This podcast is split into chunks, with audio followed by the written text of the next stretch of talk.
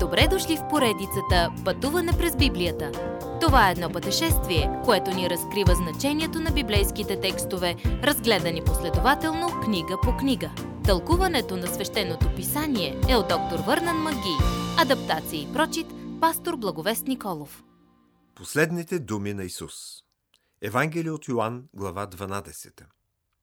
В последните седмици от живота си Исус обърна фокуса си на най-близките си хора. Той посети отново Мария, Марта и Лазар. Да, Лазар, когато Исус възкреси от мъртвите, сега вечеряше с него. Марта служеше както винаги, а Мария седеше в поклонение при краката на Исус, както често я намираме. Мария продължи поклонението си, когато взе скъп парфюм и помаза краката на Исус и ги избърса с косата си. Това действие беше посрещнато с крайно противоположни отклици. Юда разкри истинската си природа, като разкритикува разточителството на Мария, но Исус защити дара й. Тя усети, че той ще умре за греховете на света и предварително го помазваше за предстоящата му смърт.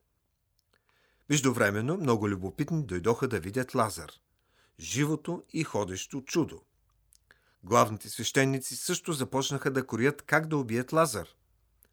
На следващия ден, Цветница, народа последва Исус в Ерусалим.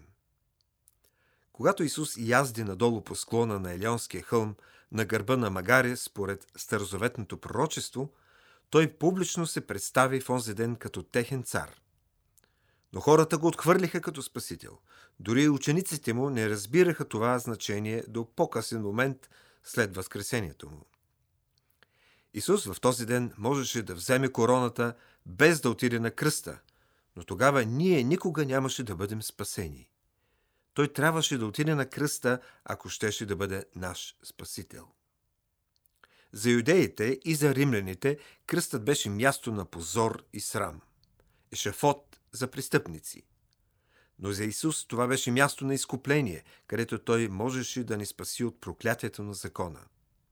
Милост, прошка и опрощаване се намират там и това е красиво нещо.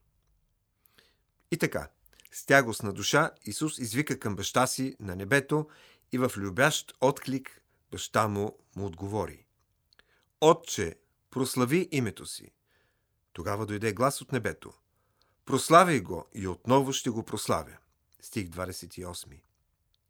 Когато Божият глас дойде от небето, някои чуха грамотевици. Едно естествено обяснение на невярващите за свръхестественото. Други казаха, че са чули ангел. Исус каза, че Божият глас е за наша полза и че Той е издигнат в смъртта, за да може да привлече хора при себе си. Но дори когато Той ходеше между хората, те видяха светлината му, но отказаха да повярват, че Той е техният спасител. Повечето хора избират вместо това да ходят в тъмнина. Следващият път. Станете свидетели на престъплението на всички времена. Уважаеми слушатели, Вие чухте една от програмите в поредицата Пътуване през Библията. Ако Ви е допаднало изучаването, заповядайте на дабъл ю дабъл ю дабъл ю точка ти ти би точка байбъл, където има много и различни програми на български език. Ако свалите нашето мобилно приложение от ти ти би точка байбъл, ще получите достъп до систематично изучаване на всяка книга от Библията.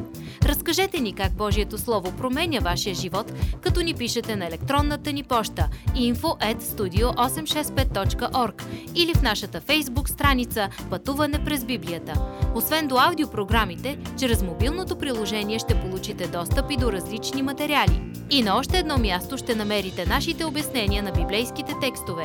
На платформата YouVersion за всяка книга от Библията ще намерите наш план за прочит и аудиопрограма с обяснение на прочетеното. Благодарим ви и до нови срещи в онлайн пространството!